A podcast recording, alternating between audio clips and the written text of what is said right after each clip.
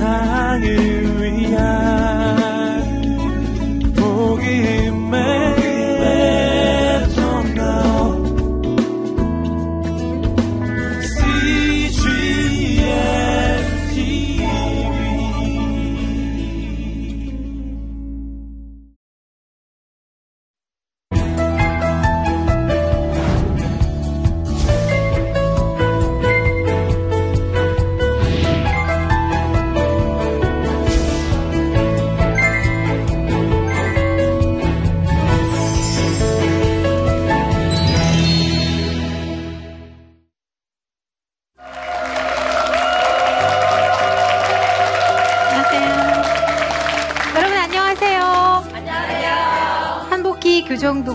연구소 소장 한복희입니다. 반갑습니다.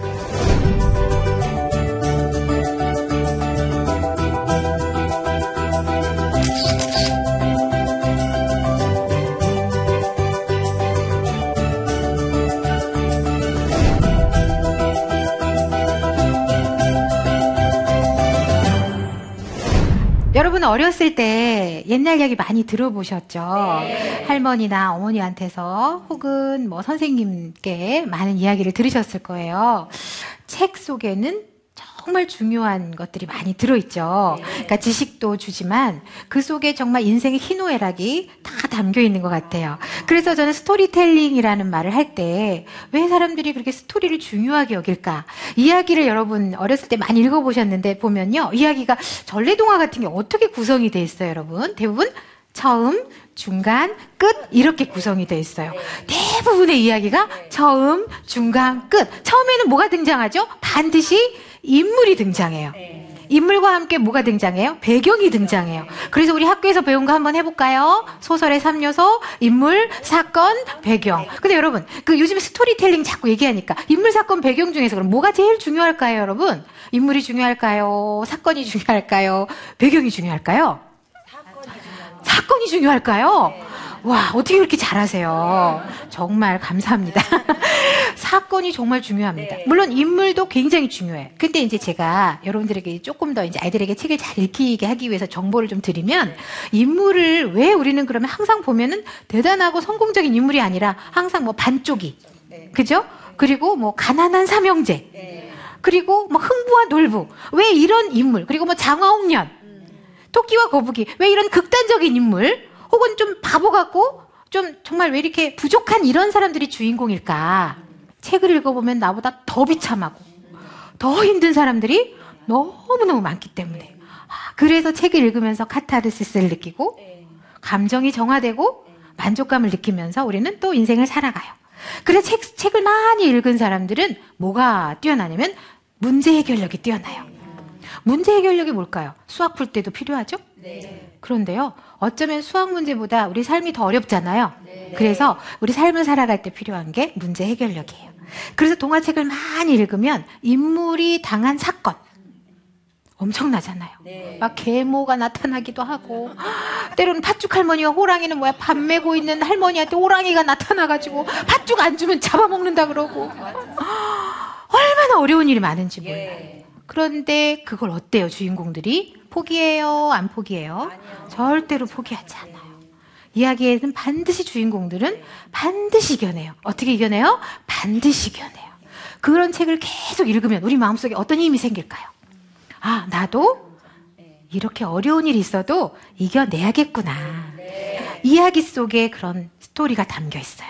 그래서 주인공은 반드시 그 이야기 속에 성공하고 해피엔딩으로 끝나는 게 대부분의 이야기라는 거예요. 그래서 그 주인공은 반드시 어때? 늘잘 되고 행복하고 쭉쭉빵빵 아니면 잘나고 그런 인물이어서는 안 돼요. 왜? 우리 같이 평범하고 부족하고 뭐가 덜 채워져 있고 늘 궁핍하고 그러나 그것이 어떤 사건을 만나서 그걸 사건을 해결하면 어떤 사람이 돼요?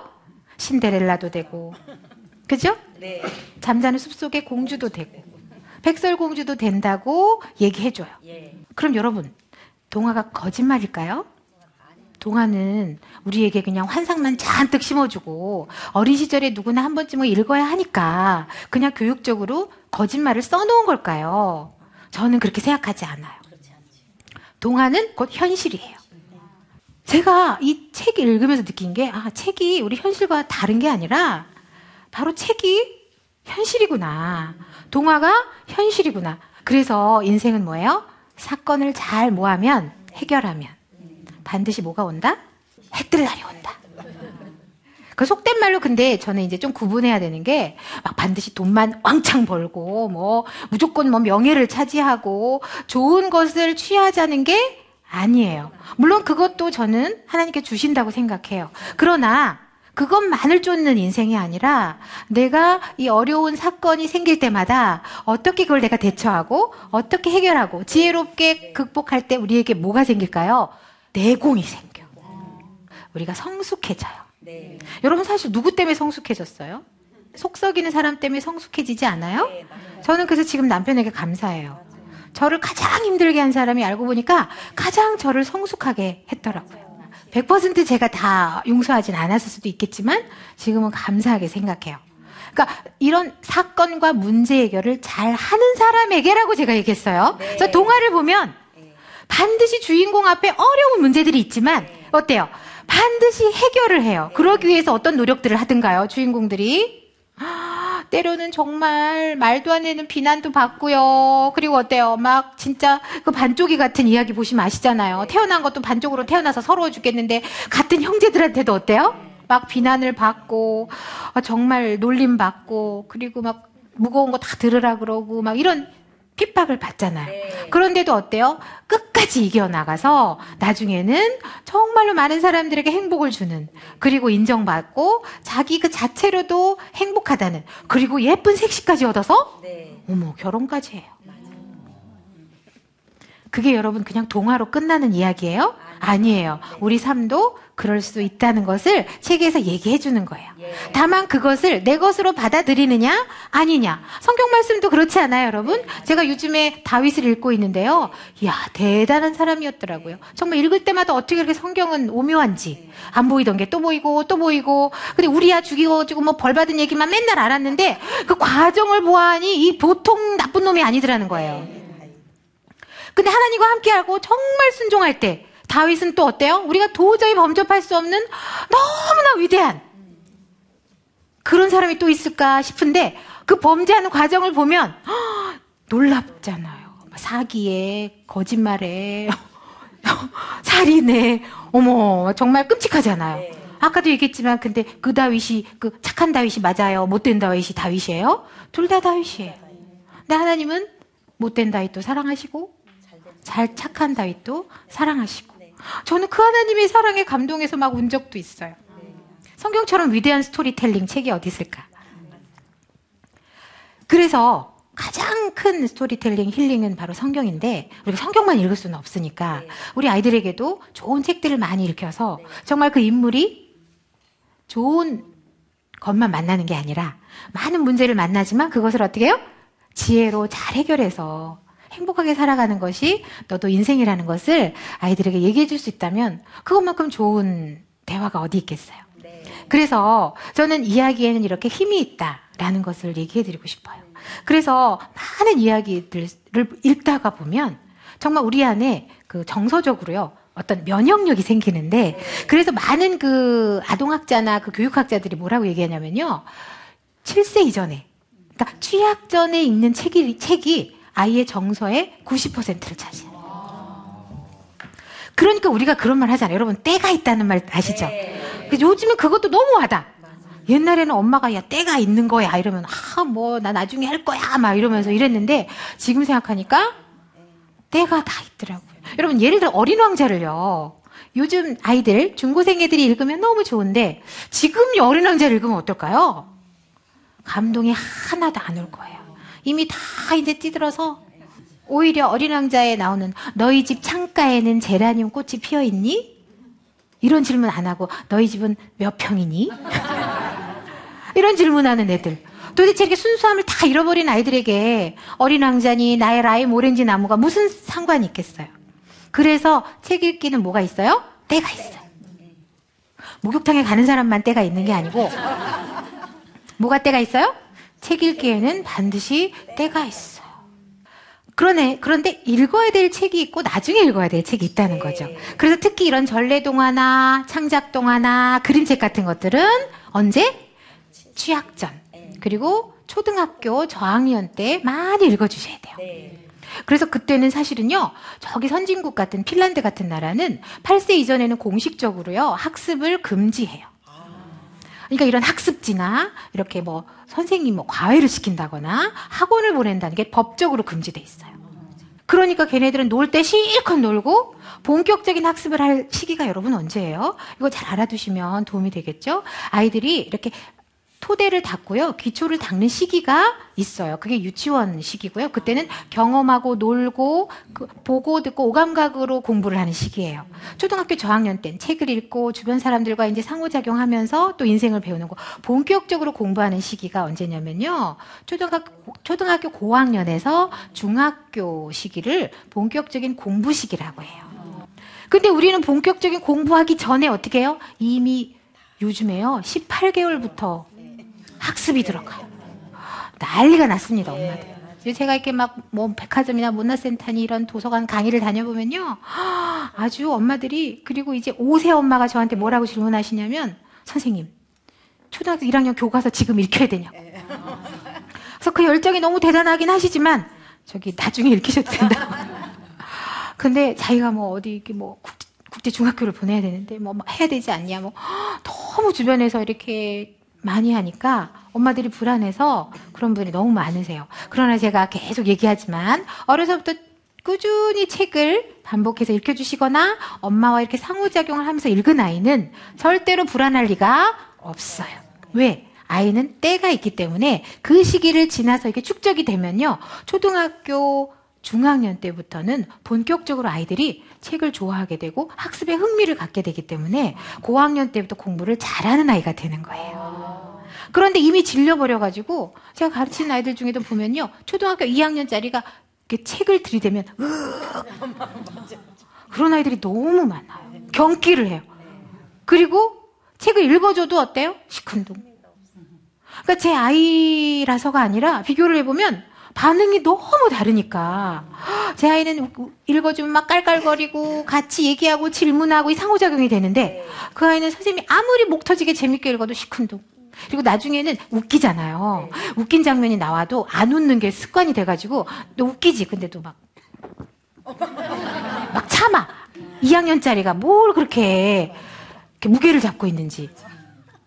안 웃으려고 해요. 그래서 너 웃긴데 왜 안 웃니? 그러면 뭐, 안 웃겨요 이러면서 그 너무 아이들이 요즘에는 감정이 다 이렇게 죽어가지고 다루기도 참 힘들어요. 왜 그러냐면요. 학습을 안 시킬 시기에 학습을 막 시켜가지고 이미 이제 질려버린 거예요. 그래서 그렇다고 제가 학습을 시키지 말자라거나 공부를 안 시키자주의가 절대로 아니죠. 다만 아이의 상황이나 시기를 봐서 적재적소에 집어넣으면 아기가 아이들이 스스로 공부하는 아이가 돼요.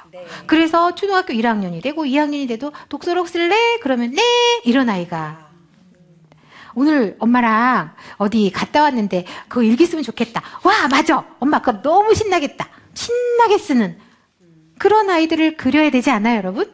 근데 대부분은 억지로 독서록 쓰고. 그러니까 선생님들은 또 반대로 어떻게 하시냐면요. 맨 종이 끝에 점을 찍어주세요. 여기까지 독서록 써와야 돼. 그럼 애들은 어때요? 이제 쓴 말 또 쓰고, 쓴 말 또 쓰고, 쓴 말 또 쓰고. 그래서 다짜를 이제 거기다 딱 쓰는 거예요.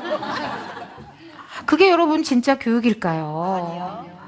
그래서 책을 좋아하게 될까요? 저는 그렇지 않을 거라고 생각합니다. 그래서 제일 중요한 건 여러분 취학 전에는 책 읽기는 행복한 경험이어야 해요.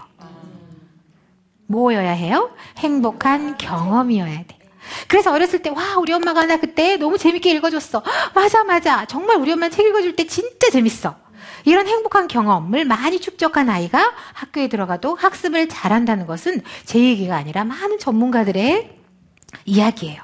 그래서 그러면서 이제 동시에 이야기를 읽어주면서 주인공이 그 사건을 어떻게 해결해 나가고 그리고 그것이 왜 중요한지 그리고 아이가 이제 어떤 어려움을 당하잖아요. 그럼 이제 적용을 하는 거예요.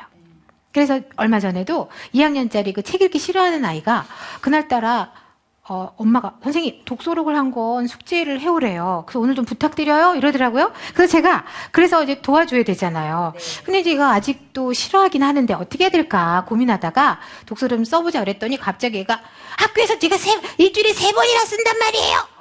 이러는 거예요. 그래서 헉, 그래서 저한테 막 버럭 화를 내는 거예요. 그래서 어 근데 저는 아이들한테 항상 이제 그렇게 화를 내거나 이러지 않고 늘 친절하게 대했는데 그래서 헉, 근데 선생님한테 이렇게 화를 낼 이유가 있을까? 난 여태까지 너한테 너를 존중하고 이렇게 대해줬는데 선생님한테 어떻게 이렇게 화를 낼 수가 있지? 그랬더니 그게 아니라 뭐 어쩌고 저쩌고 이제 뭐 막 말이 많은 거예요. 이제 그 아이 이야기인즉슨 학교에서도 이미 세 번씩 독서록을 쓰는데 오늘 봄에 대한 무슨 뭐 이게 독서록을 써오라고 하니까 엄마가 또 숙제로 쓰라고 하니까 이제 저는 해주긴 해야 되겠지만 아이는 이제 싫은 거죠.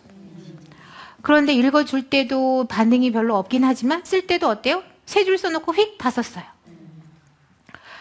그래서 그 아이한테 제가 그날은 무슨 얘기를 했냐면 책을 읽어주면서 그 주인공을 빗대서 어떤 얘기를 해줬냐면 이랬어요.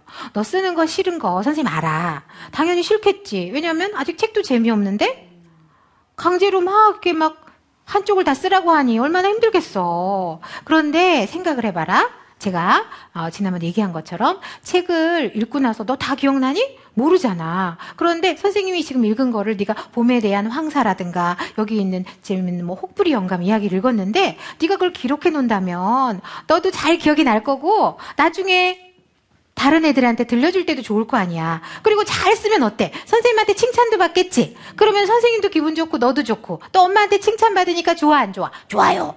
그렇지. 그래서 독서록을 쓰는 거야. 그럼 이왕이면 기분 좋게 와서 쓰고 빨리 하고 놀면 좋지 않을까? 그랬더니 네. 이렇게 얘기는 하는데 문제는 이제 그 어머니가 이제 또 얘기를 해보니까 뭐라고 얘기하냐면 엄마는 거기까지가 안 된다는 거야. 이제 혼내기까지는 되는데 너 똑바로 안 써? 어? 이게 뭐 너 좋자고 하는 거지 뭐 엄마 위해 쓰니? 뭐 이제 여기까지 하는데 그 다음에 뭐가 필요해요? 이걸 쓰면 뭐가 좋고 그리고 글씨 쓰는 거 좀 힘들지만 그래야 힘도 생기고 나중에는 맞춤법도 틀리나 안 틀리나 더 잘하게 되고 결국 너한테 도움이 되잖아. 근데 계속 안 쓰면 어떻게 되지? 5학년 6학년 됐는데도 독서록 하나 못 쓰고 나중에 어디 가서 자기 생각 발표 하나 못 하고 그러면 안 되겠지? 그리고 글씨 너무 잘 썼다, 오늘. 이렇게 글도 잘 쓰고, 이렇게 잘할 수 있잖아. 이제부터 기분 좋게 해보자. 이게 안 되는 거예요. 그러니까 책 읽기는 제가 상호작용이라고 했잖아요. 상호작용하면서 이 아이에게 그 문제를 만났을 때 어떻게 해주는 것? 잘 극복하게 해주는 것. 여기까지가 사실은 교육이 돼야 되고 책 읽어주는 과정이라고 저는 생각을 하는 거예요. 그런데 우리 읽어주기는 급급하고 너 여기서 줄거리 기억해봐. 뭐, 주인공은 누구야? 이렇게는 많이 얘기하는데, 그래서 뭘 배웠는지, 이걸 통해서 아이가 어떤 걸 느꼈는지는 잘 얘기를 해주지 않는다는 거예요. 그래서 이제부터 그 스토리를 읽어줄 때 아이들에게 그 주인공들이 당한 사건들 있잖아요. 네. 그런 것들을 함께 얘기를 나누면서 가끔은 엄마의 힘든 이야기를 해주셔도 저는 좋다고 생각해요. 엄마는 늘 튼튼하고 뭐든지 다 하고 엄마는 잠도 없고 왜? 낮잠 자는 거 모르고. 엄마는 늘 깨어있고, 왜? 잘 공부할 때 끝까지 막 밤 새벽까지 지키고 앉아있으니까, 엄마는 어떻게 저렇게 튼튼할까? 그렇다고 생각하는 게 아니라, 우리 엄마도 나처럼 감정도 있고, 약할 수도 있고, 화도 나고, 그럴 수도 있구나. 아플 때도 있고, 그런 걸 같이 이렇게 나누는 게 저는 책 읽기 시간이라고 생각해요.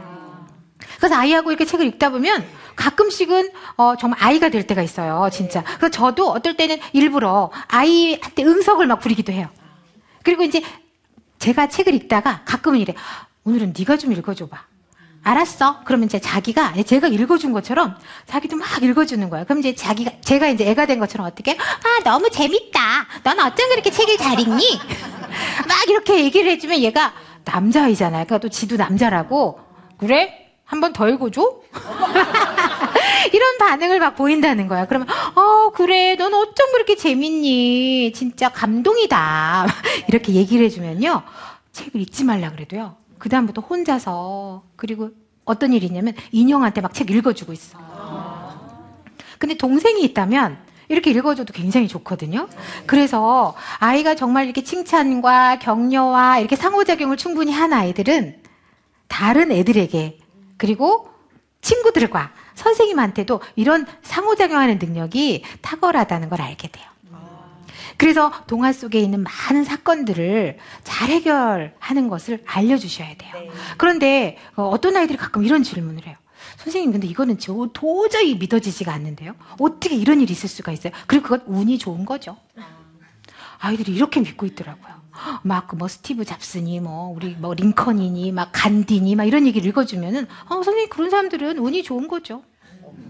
그래서 제가 좀 슬펐어요. 여러분 물론 우리는 운이라고 말은 하진 않지만 어떤 행운 같은 것들이 인생에서 일어나기도 하죠. 그렇지만 여러분 그 행운이 그냥 일어나나요? 저는 그렇게 생각하지 않아요. 그러니까 그 준비된 자에게만 음, 그 기회가 오는 거고 그 기회를 잘 이용하는 사람이 행운을 차지하는 거 아니겠어요? 결국은 거저 인생을 얻는 것은 하나도 없는 것 같아요. 그래서 요즘 아이들이 문제 해결력이 너무 낮아요. 그러니까 수학 문제는 잘 푸는데 인생에서 닥친 수학 수학 문제보다 더 어려운 문제를 해결 못하니까 심지어 이제 대학교 가서도요 신입생이 이런 전화를 한대 엄마한테 엄마 나 1강의실 끝났는데 이제 어디로 가야 돼? 이런 웃지 못할 여러분 처음 들으시나요? 저는 이런 얘기를 너무 많이 들어요. 엄마 교수님이 오, 오늘 이거 숙제 내줬는데 나 이거 엄마 도와줘야 돼.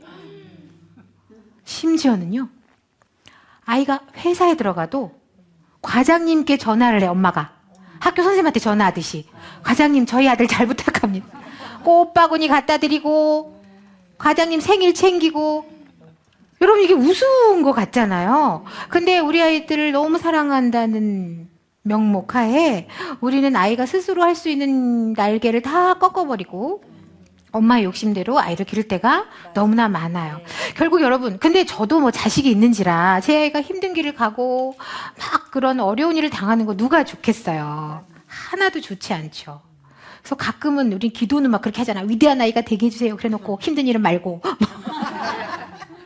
그리고 정말 막 선교사로 가게 해주세요. 오지는 말고. 막 이러면서 기도한대잖아요. 그러니까 우리는 원하는 건 굉장히 큰데 실제로는 어때? 어려운 일들은 당하고 싶어 하지 않는 게 우리 인간의 마음이잖아요. 그러나 인생이 어려운 일을 피하면서 늘 살 수는 없어요. 그래서 그걸 받아들이는 게 여러분 뭐예요? 성숙이라고 생각해요. 물론 너무나 어려운 일이 막 계속 닥치면 어때요? 그때는 정말 어떻게 할 수가 없을 때도 있어요. 그때는 어떻게 할 수 없죠. 그냥 하나님 앞에 그냥 납작 엎드려서 그냥 죽이시든지 살리시든지. 어, 그런데 너무 신기한 건 그랬더니 해답을 주시더라고요. 다 포기하고 에라 모르겠다. 신분 때문에 직업 때문에 이혼을 못하 이혼을 안 해야겠다고 생각하기도 해요. 그렇지 않아요, 여러분? 남의 눈을 의식해서 내 아이 때문에. 근데요, 너무 힘들면 힘들어도 너무 힘들면 어떻게 돼요? 에라 모르겠다. 뭐 얼굴이 밥 먹여주냐?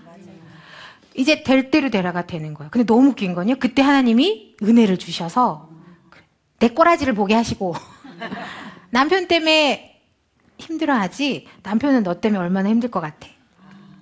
그런 모습을 보여주시더라고요. 아 그렇구나. 그래서 남편에게 제가 진심으로 용서를 빈 적도 있어요. 음, 당신을 남편답게 존중하지 못해서 미안해요. 그리고 난 당신하고 행복하게 살고 싶어요. 여러분 이런 얘기 해보셨어요?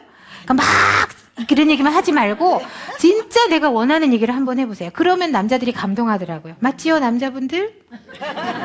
그러니까 막 잔소리만 해대지 말고 나는 사실은 당신하고 진정으로 행복하게 살고 싶었어. 정말 우리 아이하고 오래도록 행복하게 살고 싶었는데 당신이 나를 그렇게 힘들게 하니까 당신이 싫었던 것 뿐이야. 난 당신을 사랑해. 이런 얘기를 듣는다면 남자분들 어떠시겠어요? 마음이 사르르 녹아가지고 여보 나도 미안해 이렇게 되지 않겠어요? 네. 알고 보면 문제는 어디서나 있어요. 그리고 누구나 있어요. 그러나 그 문제를 어떻게 내가 해결하느냐는 정말 성숙도에 따라서 달라지지 않을까. 저는 아직도 인생을 덜 살았고요. 여러분에게 그런 걸 강의할 만큼 이렇게 뭐 내공이 깊지도 않아요. 그러나 제가 지금까지 살아온 것을 보면 많은 이야기와 책을 많이 읽은 거에 비하면 아, 정말 감사하고 저를 성숙시켜준 책들과 많은 멘토들, 그리고 교회의 어, 목사님들, 말씀, 이런 것들이 결국은 저를 있게 했구나. 너무 감사하더라고요. 그래서 아이들에게 여러분 단순히 책을 읽어준다는 게 지식과 어떤 뭐 정보와 이런 걸 주는 것도 있지만 이야기 속에 있는 인물이 사건을 만나서 그걸 잘 해결해 나감으로 해서 진짜 인생은 이렇게 행복하게 살 수 있단다. 라는 아이들에게 희망과 어떤 긍정, 그런 비전을 주는 것. 그게 저는 진정한 이야기의 힘이라고 생각합니다. 이런 이야기를 전해준 엄마가 있다면 정말로 행복한 아이로 자랄 거라고 믿습니다.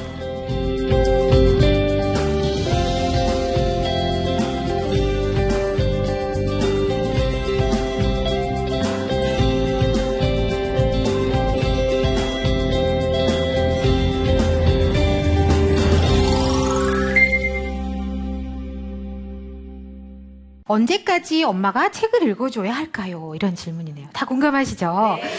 언제까지 읽어줘야 될까요? 제가 반문하고 싶은데 다 너무 다르실 거예요.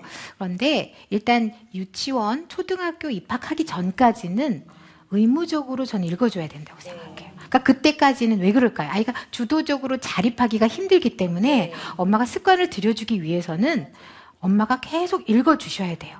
그런데 읽어주는 거는 중학교, 고등학교 때도 읽어줘도 괜찮습니다. 어, 떤 분이요, 중학교 아이가 너무 교과서가 어려워하더래요. 그래서 어떤 아빠가요, 김구 선생님이 나온 부분을 읽어주셨대요. 그랬더니 처음엔 뭔 말인지 몰라서 애가 안 들어오더래요. 근데 그 아빠가 읽어주고 또 읽어주고 반복해서 읽어줬더니 나중에는요, 엄마, 아, 아빠, 김구 선생님이 이렇게 훌륭한 분이셨네? 너무 감동적이다. 그러면서 학교 선생님하고 수업할 때 애가 너무 재밌어 하더라는 거예요. 그래서 중학교 아이에게도 책을 읽어주는 것은 너무 좋은 일이에요. 그럼 이제 더 곁들여서 엄마가 읽어주는 게 더 효과적일까요? 아빠가 읽어주는 게 더 효과적일까요? 둘 다 좋아요. 그러나 아빠 목소리가요, 훨씬 더 효과가 있대요. 아빠 역할이 중요한 거예요. 네, 아빠가 얼마나 위대한지. 아빠들 힘을 내셔야 돼요. 아빠들 목소리가 훨씬 중저음으로 깔리기 때문에 특히 뱃속에 있을 때 아빠 목소리는 태내에 그대로 전달된다. 큰일 났네. 애 하나씩 더 낳으셔야 되겠다. 그래서 아빠 목소리가 훨씬 오래 기억되고요. 깊이 깔린다는 거. 그래서 아이들에게 있어서 엄마만 교육하는 게 아니고 아빠도 같이 교육하시는 거 굉장히 중요합니다. 그래서 초등학교 입학 전이나 저학년 때까지는 무조건 읽어주셔야 되지만 중고등학교 가도 책 흥미를 없어하는 아이는 같이 읽어주시는 것이 굉장히 좋다. 이렇게 말씀드릴 수가 있고요. 그다음에 책에 대한 거부감이 있는 아이는 어떻게 해야 하나요? 이렇게 어, 질문하셨는데요. 제가 이제 강의 중에 이야기를 한 것 같긴 한데 그런 아이들은 여러분 왜 거부감이 있는지를 먼저 알아보셔야 돼요. 그러니까 어, 뭐 검사 같은 것도 해보면 좋을 때도 있고요. 근데 대부분 아이들은 제가 말씀드린 것처럼 지나친 학습에 대한 강요 그리고 재미는 안 가르쳐주고 의무만 부과할 때 아이들은 이렇게 생각해 보시면 돼요. 여러분한테 지금 너무 좀 인생이 괴로워 죽겠는데 누가 위로해 주는 어떤 책도 읽을까 말까. 왜 너무 힘들면 책도 안 들어오잖아요. 근데 사람들이 아까 얘기한 무슨 마키아벨리의 군주론을 갖다 주면서 당신 이거 내일까지 독서록 쏘시- 쓰시오. 여러분 어떨 것 같아요? 때려 죽이고 싶을 거예요. 항상 그래서 교육은 역지사지의 입장. 그러니까 내가 우리 아이 입장이라면 어떨까? 이렇게 생각해 보면 아이가 그냥 하는 말이 그냥 들리지가 않고 제가 왜 저러지? 아, 그렇구나. 일단 공감해 주셔야 돼요. 아, 책이 재미없구나. 읽기 싫구나. 근데 그건 뭐야? 경험이 잘못 쌓여서 그런 거니까. 일단은 그래서 아이가 학년이 높더라도요, 좀 천천히 흥미를 좀 읽게, 일깨워서 엄마랑 재밌는 책 읽기를 하시고요. 고학년이어도 상관없어요. 엄마랑 아빠랑 재밌게 책을 좀 읽어주고, 이렇게 책이 좋은 거야. 라고 알게 한 다음에, 그 다음에 스스로 이렇게 읽게 해보시는 게 어떨까. 이런 생각이 들고요. 요즘 아이들이 더 힘들어요. 부모보다. 사는 게 너무 괴로워.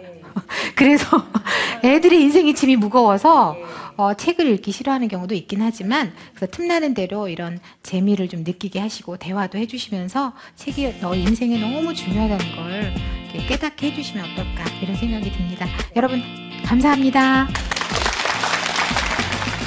우리 부부가 갈등이 많았습니다. 내가 세상 사람 다 용서해도 당신 용서 못해.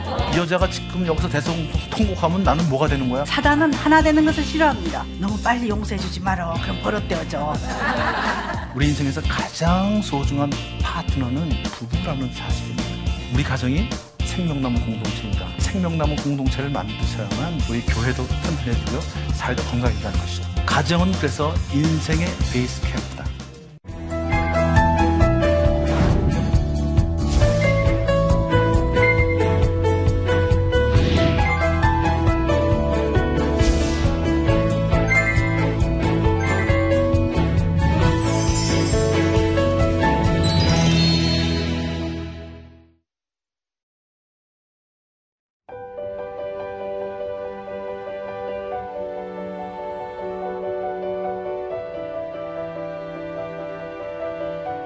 세상에는 수많은 교회들이 있지만 더 깊이 있는 말씀 강해를 찾기 위해 크기로만 교회를 선정하지 않습니다.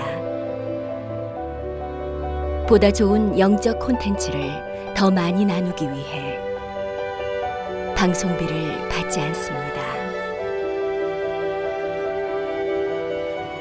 1년 365일 복음만 전하고 싶어서 우리는 광고를 하지 않습니다. 온누리의 복음을 땅끝까지 CGN TV와 함께 땅끝 선교사가 되주세요.